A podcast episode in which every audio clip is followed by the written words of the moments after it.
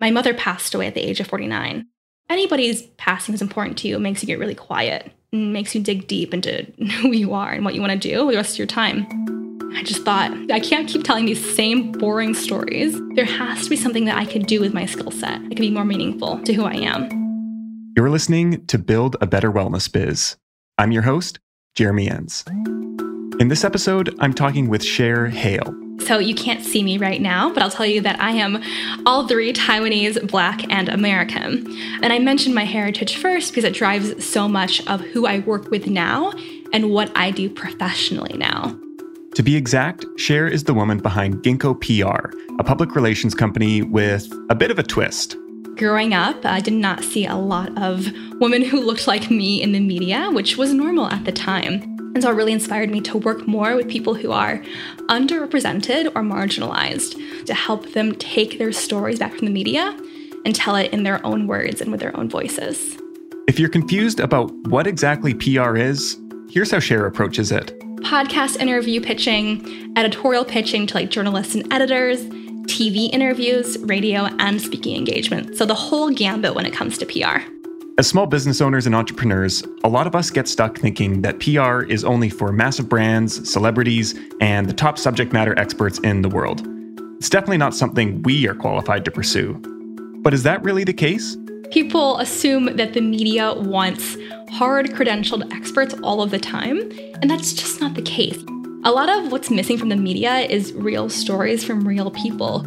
As Cher explains, you and I are often more than qualified to land media features, and the only thing holding us back is often ourselves. People who have a really strong, cohesive, relevant message for right now will tell me, Am I the right person to say this? Am I the right person to be doing this? Should I be pitching myself? At the root of that doubt is often a fear of rejection, According to Cher, however, rejection isn't always a bad thing, and the fear of it is something we can work through. What I find is that people have a very specific idea of what rejection means and what they make it mean about them. Once we can unpack that, I can start asking them questions like, okay, has there ever been a time when you were rejected and it was a good thing? PR is a powerful tool when it comes to validating your brand in the eyes of your customers and clients as well as spreading your message beyond your existing network. It's also something that is actually a lot more accessible than we might think, if only we would get out of our own way.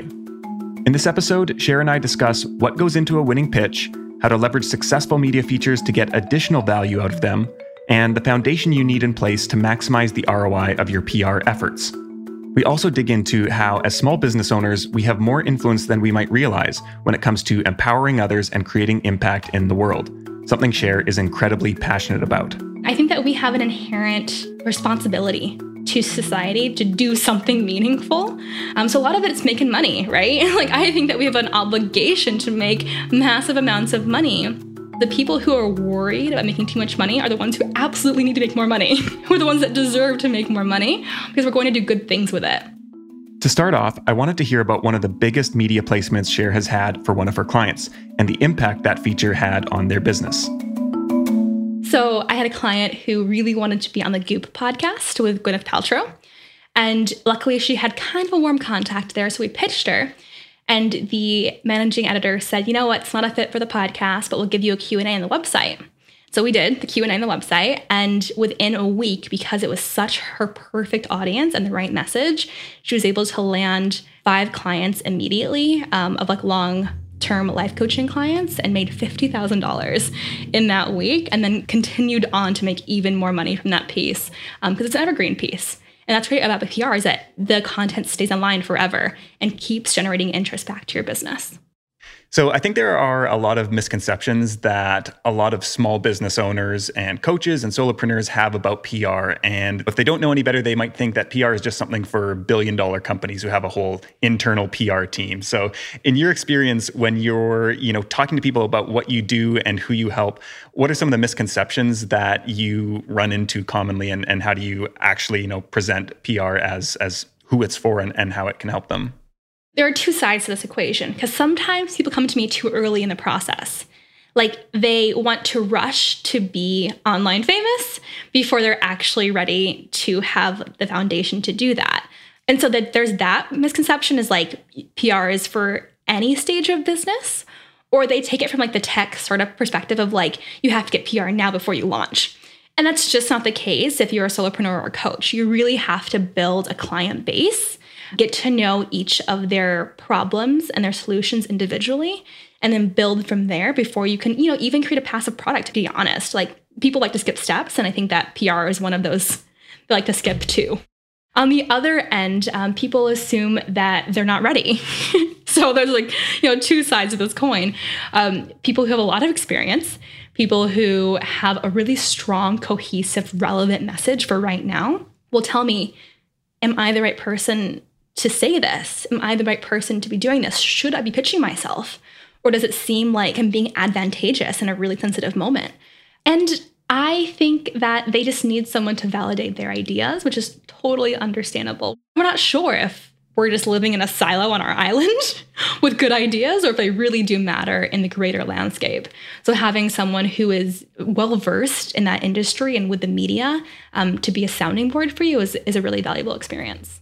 Yeah, and we're going to come back to that kind of idea of how fear can hold you back, especially when you're pitching on your own. Um, but I'm curious too you kind of mentioned that a lot of times it might be around current events or something like that where people don't want to be insensitive. But I think also a lot of times people have a lot of self doubt around am I expert enough? You see somebody in the New York Times or in Forbes or Entrepreneur or on some big podcast, and you're like, well, that person's just way out of my league. Like, I don't know enough to be featured there. In your experience, are most people actually a higher level expert than they think they are? Yeah. And I think that people assume that the media wants hard credentialed experts all of the time. And that's just not the case. You do not have to have a PhD to give commentary on a topic. A lot of what's missing from the media is real stories from real people who are willing to be named and pictured. So if you're willing to offer that like personal narrative in an honest and transparent way, you have a lot of chance to get press. I'll be honest. PR was something that had intimidated me for a long time.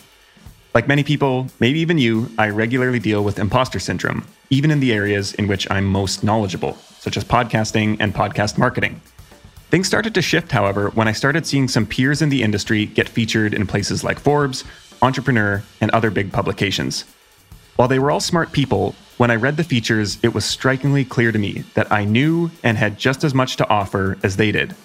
That realization was a pivotal moment in shaping my views around PR and the value that I can bring to the table. You have to have that moment of, oh, that could have been me, or oh, I could have said that better, for you to really understand and get like the moxie to pitch yourself. Because until then, you're, you're wondering, should it be me? You see somebody who is less qualified than you tell their story, and you're like, huh, that should definitely be me. And that definitely gives you the, the confidence to move forward. So, you talked a little bit earlier about the importance of having a foundation in place before you start uh, promoting yourself and getting your message out there further. So, I'm curious when your clients come to you, what types of results are they typically looking to achieve? And do they have a specific type of product that's already in place that they're looking to get out there further? Are there certain types of offers or client work or anything like that that are a good fit for a PR campaign? There are typically three people who come to me. One is they have a book coming out in like three to six months and they really want to amplify book sales. The other person is someone who is like a coach or a consultant um, and they have maybe a group program or one on one work and they want to bring in new leads for those programs or their services. And the other person is looking to help amplify their platform so that they can attract a book deal or speaking gigs. They want to develop their thought leadership and create a really solid audience base so that they can go to agents and say, look what I've built.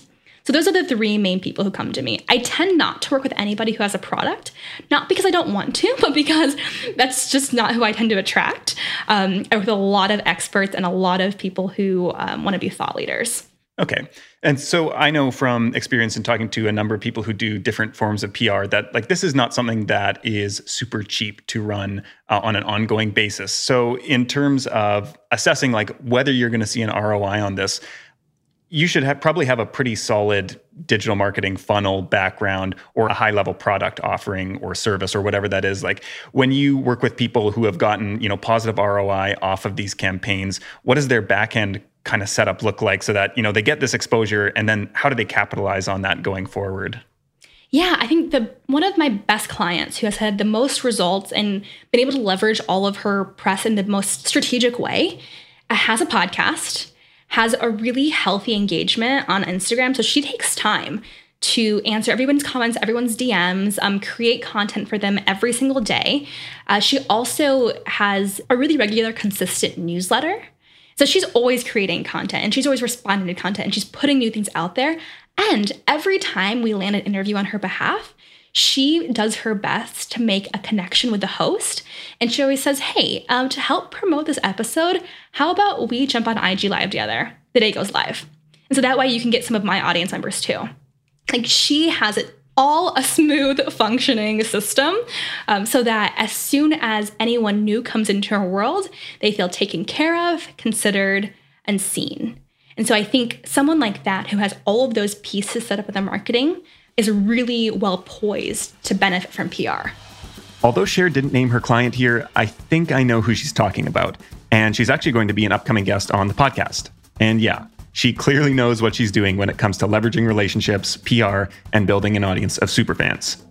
What I love most about this example is Cher's client's direct involvement with her audience and the time she clearly takes in nurturing her relationship with them. Outsourcing your PR, social media management, podcast production, or content creation can save you a lot of time and improve your results in each of those fields. But it's hard, if not impossible, to outsource building an authentic relationship with your audience. Yes, it takes time to interact and build a relationship with your followers, but that relationship will be the foundation of your business and is more than worth the effort in the long run. While we've been talking so far about Cher's clients and the successes she's helped them achieve, by no means do you need to hire a PR agency to land media features or podcast guest appearances. I wanted to know what Cher would recommend as the first steps for someone who is looking to try and land these placements on their own. I always tell them first, and this is like your standard boring answer, it's not sexy at all, to look at your target audience, right? Who are they? Where are they hanging out? What are they doing? And what are they interested in?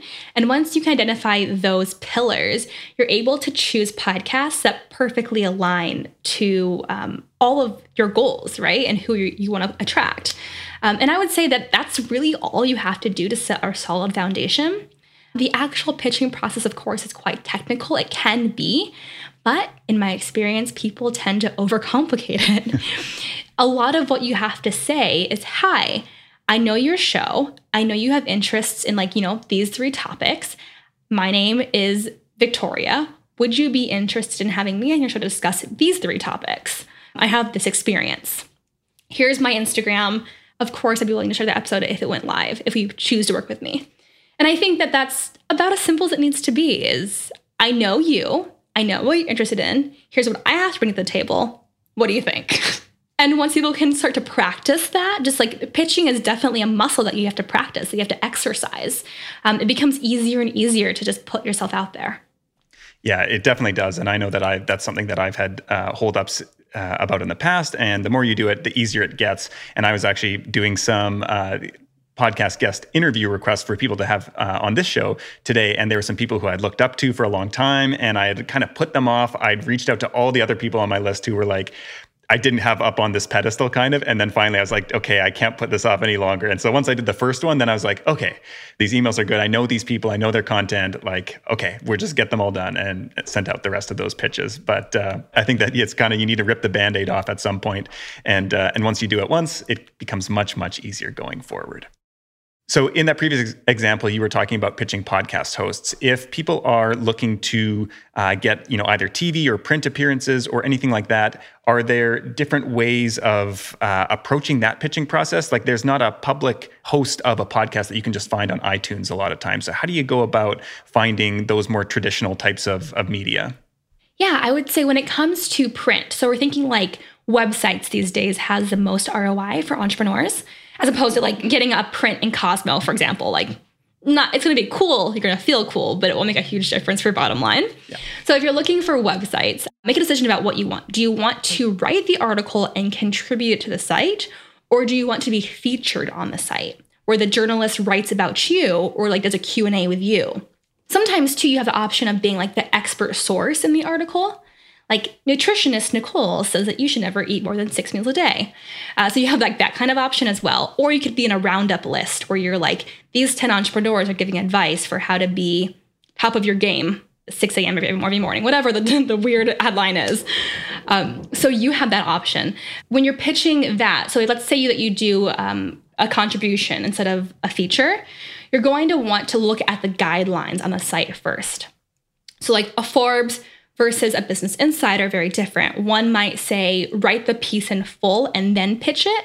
And the other might say, uh, just pitch us the idea, give us some links to your writing, and then let us know how long the piece might be. And we'll let, we'll let you know if we want it. So, you know, there's two different sides. So always read the submission guidelines and then you can decide what happens next. If you're pitching for a feature, you always want to pitch like the freelance journalist not the staff. The staffs right now are completely overwhelmed with content. Um, they have all of their own schedules to adhere to. They're totally slammed. So you really need to just pitch freelance journalists instead who have much more flexibility and are always collecting people to use in stories.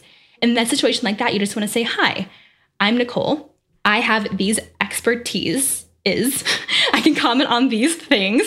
Uh, if you have any need for this kind of commentary or narrative, just let me know. And I'm available for a phone call or email interview. And so you're able to begin to make that connection with them. Okay. And what type of kind of success rate are we looking at here for every, you know, 10 pitches? How often should you expect a reply? And how long a process is this to actually start getting these features once you start doing the outreach and pitching? Yeah, this is like the ultimate question, right? Like when when do I know that it's working? Uh, and it's really tough to say. It depends on the industry. I don't want to sound like a lawyer. It does depend.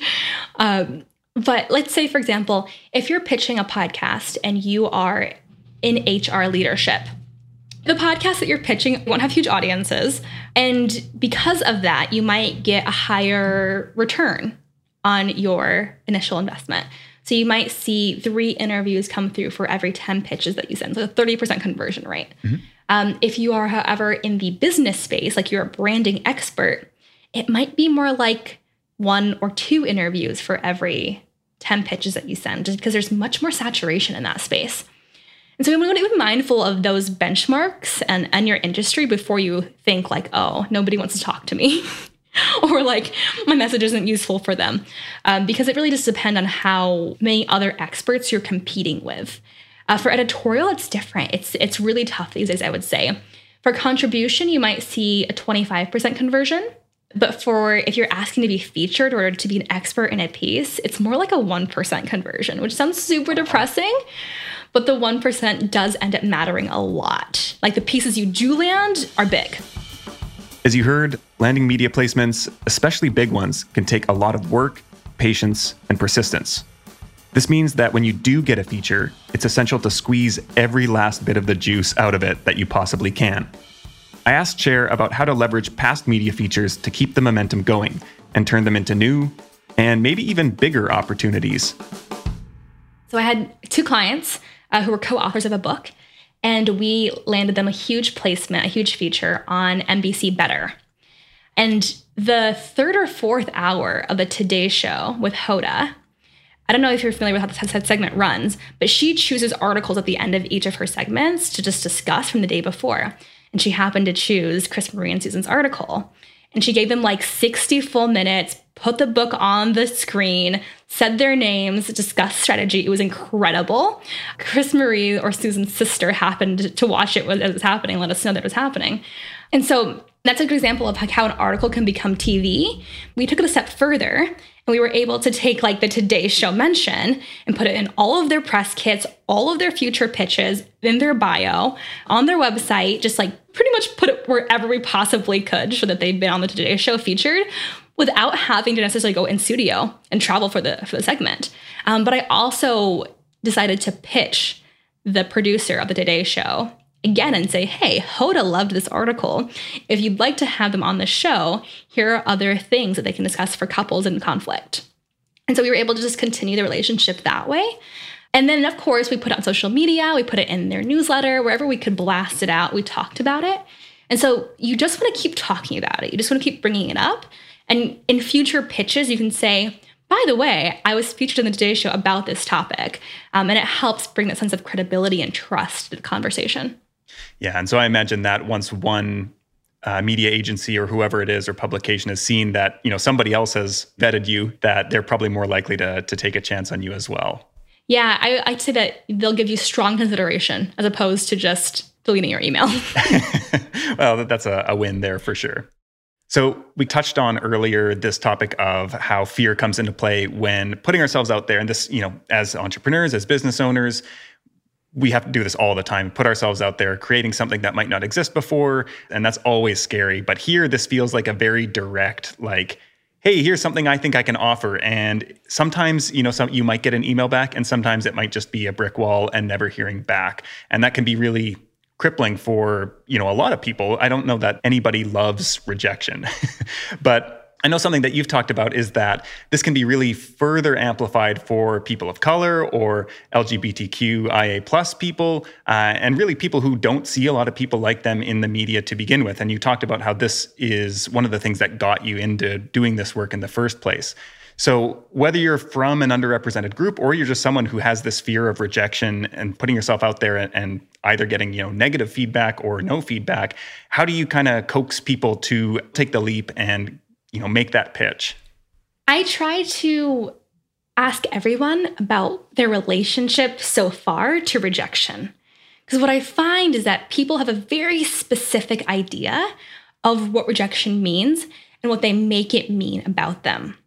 And once we can unpack that, I can start asking them questions like, okay, but has there ever been a time when you were rejected and it was a good thing in the end? Where you didn't get the job, but thank God you didn't get the job. Or the girl, I said, no, you got that at the prom, but actually she was like kind of a jerk anyway. You didn't really want to go with her. Have you considered the time that rejection helped you in your life, where it moved you forward in the right direction? And if you can consider moments like that, it can help you reframe your relationship to rejection. And so every time you hit send or every time that you follow up, you can say, no matter what happens here, it doesn't mean anything about me, and I have no idea what might happen. I've sent so many pitches where they were hard nosed to my client, but I was able to pitch another client in their place where the conversation was still open, right? Like a no to a pitch is never a no to a conversation or never a no to a relationship. I have made so many friends from my pitches. I have like brought in clients from my pitches where they, they were a no to the pitch, but they were a yes to that connection. And so you want to think about the moments in your life so far where rejection helped you um, rather than hurt you. And if you think that someone's denying you based on like you're not interesting enough or you're not cool enough to be in my circle, consider what you're making that mean about you. Like, do you really believe that?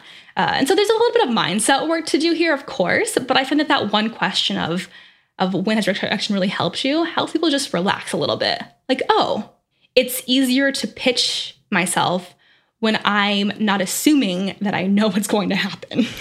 I think that's so often when we're thinking about rejection, we're making up all the stories. And a lot of times it's we don't get an email back. Or it might be just, you know, a one sentence story, we're not interested, or whatever that is. And we fill in all these blanks about all the reasons mm-hmm. why they're not interested. When it could just be bad timing. It could be that they just had someone on who was a similar subject matter expert two weeks ago and that, you know, they're not going to have another one on right away.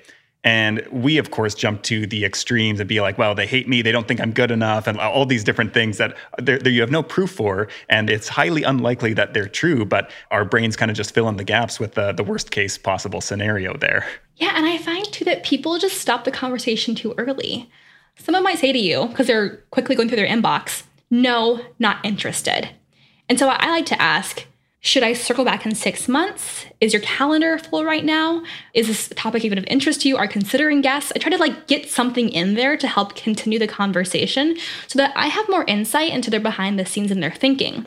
And once I have more information, then I can make more strategic, more considerate next steps decisions for them.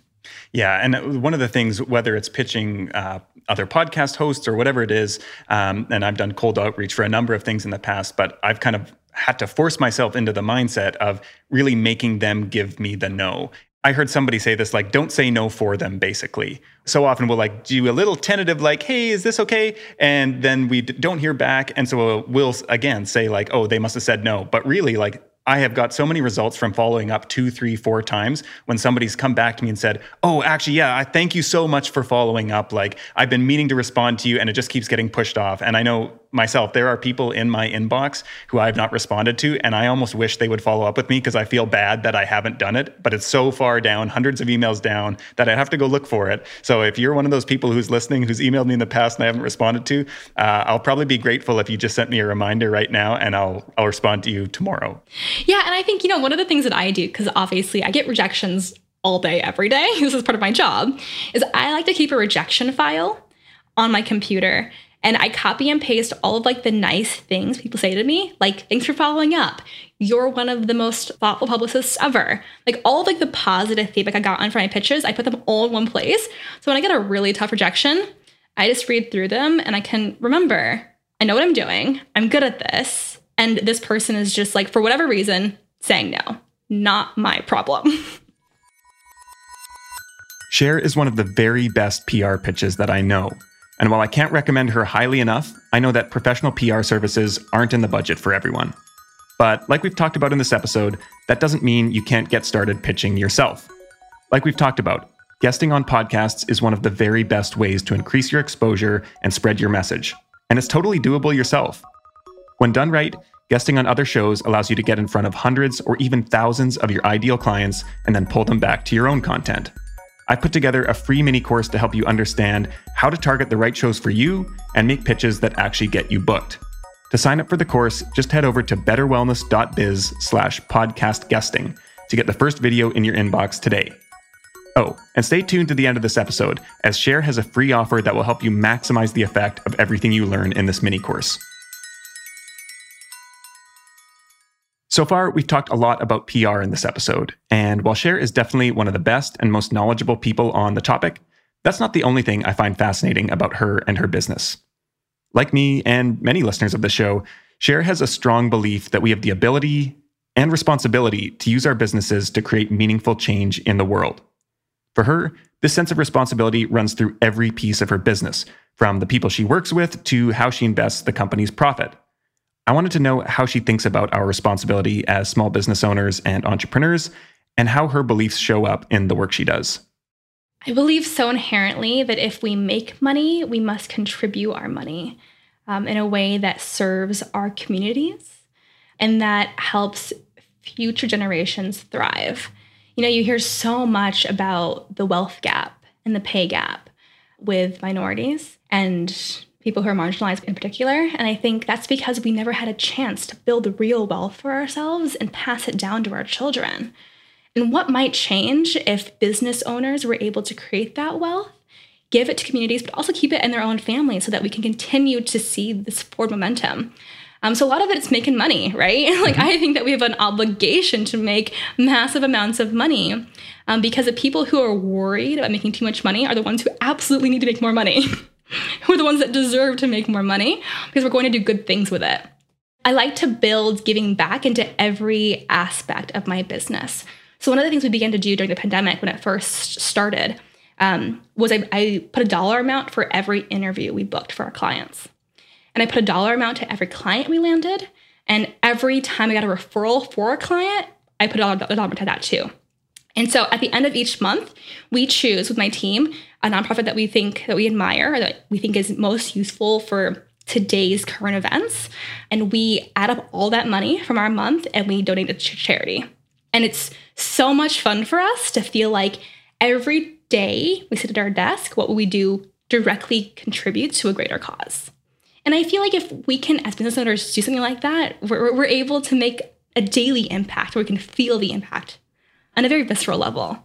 Yeah. I love how you've built systems around it and really woven it, like you said, into every aspect of your business. Because I think that that's one of the things where so many people with good intentions, especially as business owners and entrepreneurs, there are so many things we want to do to grow our business and market our businesses and do good in the world. And any of those things, no matter what it is, if we don't have systems around them, we have to make a decision to do it. And that gets put off and put off and put off. And soon it's six months and you haven't contributed any amount. And all of a sudden, this dollar amount, you've got all these new clients and all these things. And it's like, oh, I didn't set aside that much money. I, I guess I'll just start like next month. But I think having that kind of like monthly system and everything defined with a dollar amount makes it really easy to follow through on that and, uh, and actually see you know the change hopefully that you are are creating and uh, the organizations that you're supporting. So, what are some of the kind of core values in your business that kind of informed your view on what your business can do beyond just serving your clients? I think that we have an inherent uh, responsibility to society to, to do something meaningful.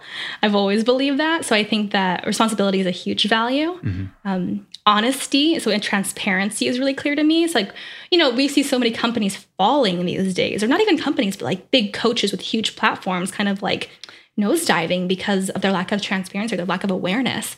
So transparency is a huge thing for me. And I think that if your conversations don't sting a little bit, they're not transparent enough. Mm. It should t- you should feel a little bit hesitant to say what you want to say. Um, but you know, those are the ones that needs to be said the most. And then I think the last the, the last core value here would be um, integrity.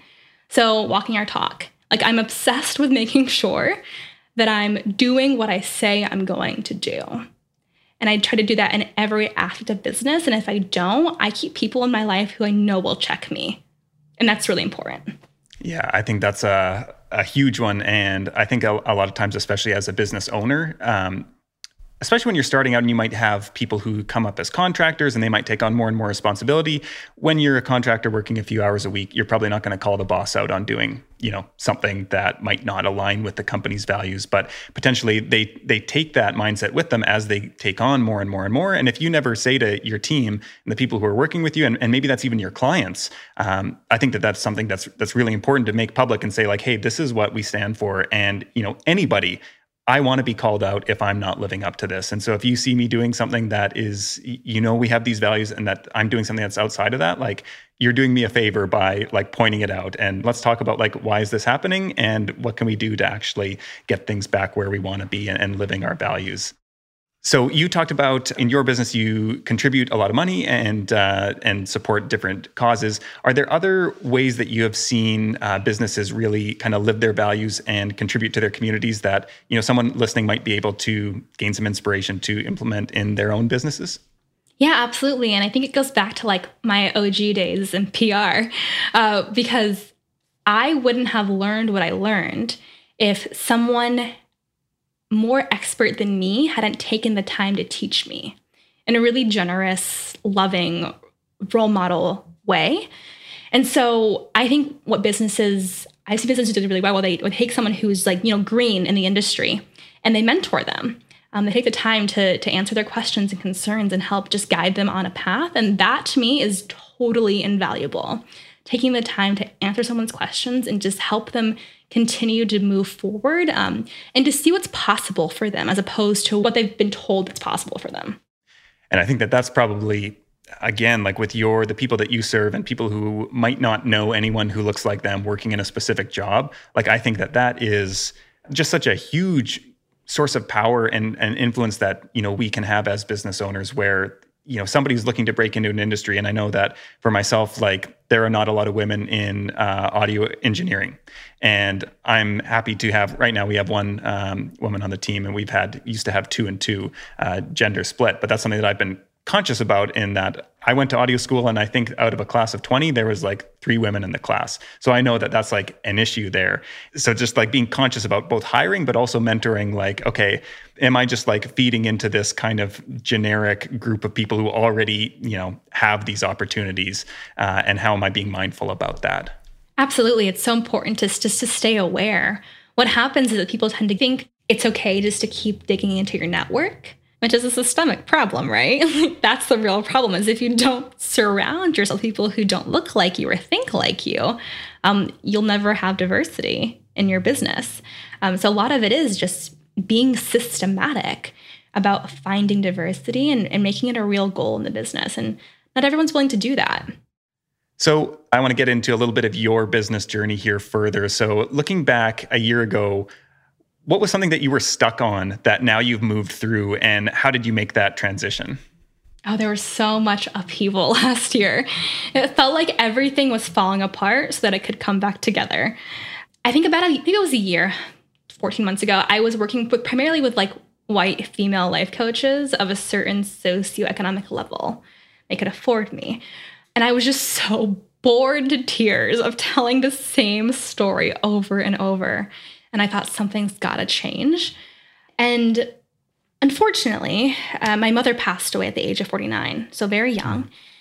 And she was uh, a romance novelist, if you can believe it, like on the side. That was her side gig. Um, and she was really into the idea of getting her books published, but unfortunately never got a chance to. And so after she passed, you know, anybody's passing is important to you. It makes you get really quiet and makes you dig deep into who you are and what you want to do with the rest of your time.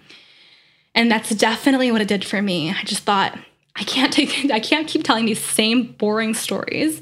There has to be something that I could do with my skill set that could be more meaningful to who I am. And my mother, being an immigrant from Taiwan and being Black and Chinese, had a lot of diversity happening in her story that most people will never learn about her. And so I thought, she's not the only one. Like, it's me too. And I know plenty of other minority business owners who are in the same boat who aren't getting the press or the platform that they could use for their businesses. Um, so let me try to do that. Let me try to like amplify those voices and who I'm targeting. Um, but it was tough because I live in Spokane, Washington, which is right on the border of Idaho. Which, if you are familiar with the area, it's very white. It's a super white majority. Um, so the first thing that I had to do was expand the diversity in my personal network. And once I did that, I had to put myself out there to be visible. And then once I did that, I was able to start attracting the right clients into my business who had diverse, interesting stories, who were LGBTQ plus, who had disabilities, who were maybe um, outside of like the thin norm that we see on TV or that the media likes to champion as best, or who were her brown or black. Um, and it took a long time to get there. I gotta be honest with you. But finally, I'm at a place where like all of the back end that I did to change um, the diversity in my world turned into the diversity of my client roster. So, in creating this show, I have put a lot of thought into you know, what the word better means build a better wellness biz. And so, I'm curious to hear from you when you think about building better, what does that kind of call to mind? It's, it calls to mind that quote of um, once you know better, you have to do better. And so, I think there's this pervasive idea that I have of like, even if it's from five minutes ago, if I've learned something new, I need to act on it. So, doing better, being better, um, trying to do something better is just learning something and then trying it out, putting it into action, not just sitting on it forever and thinking about it, but really um, making a stand to take some action. I really loved what Cher said about once you know better, you need to do better. So, for this week's question to you, I want to hear what's something that you've recently learned or discovered that has changed the way you operate. For me, it was actually the influence of people like Cher, as well as a couple of other upcoming guests on the podcast who had built systems around charitable contributions. Once they had shown me the roadmap, I realized that I didn't have any excuse not to take action on it. As a result, our team now contributes $5 per client podcast episode we produce, choosing a different organization to support each month you can head over to betterwellness.biz slash voice to leave me a message about what it is that you've learned recently that's changed the way you run your business. And I'd love to feature your response on an upcoming episode. To find out more about Cher, you can head over to ginkgopr.com slash subscribe. And Ginkgo has a bit of a funny spelling. It's G-I-N-K-G-O P-R slash subscribe where she has a free directory of curated podcasts and publications that she has pre vetted to help you know who to pitch based on the audience you're looking to get in front of. I had such a blast talking with Cher on this episode, and I hope you took something meaningful away from listening to it. If you did, I'd absolutely love to hear about it. You can go to betterwellness.biz slash review and leave me a review on Apple Podcasts telling me what you learned and how you're going to apply it in your biz. Seriously, the reviews help keep me going, and I'd love to hear what you think. In the next episode, I'm going to be sharing what I see as the foundational elements for successfully marketing your online wellness business. And in next week's interview, I'm going to be talking with Jennifer Fugo about how she used podcasting to 10x her practice's revenue in a very short time frame. You're not going to want to miss that episode. As always, thank you so much for spending this time with me. I really, truly appreciate it. And until next time, keep building better.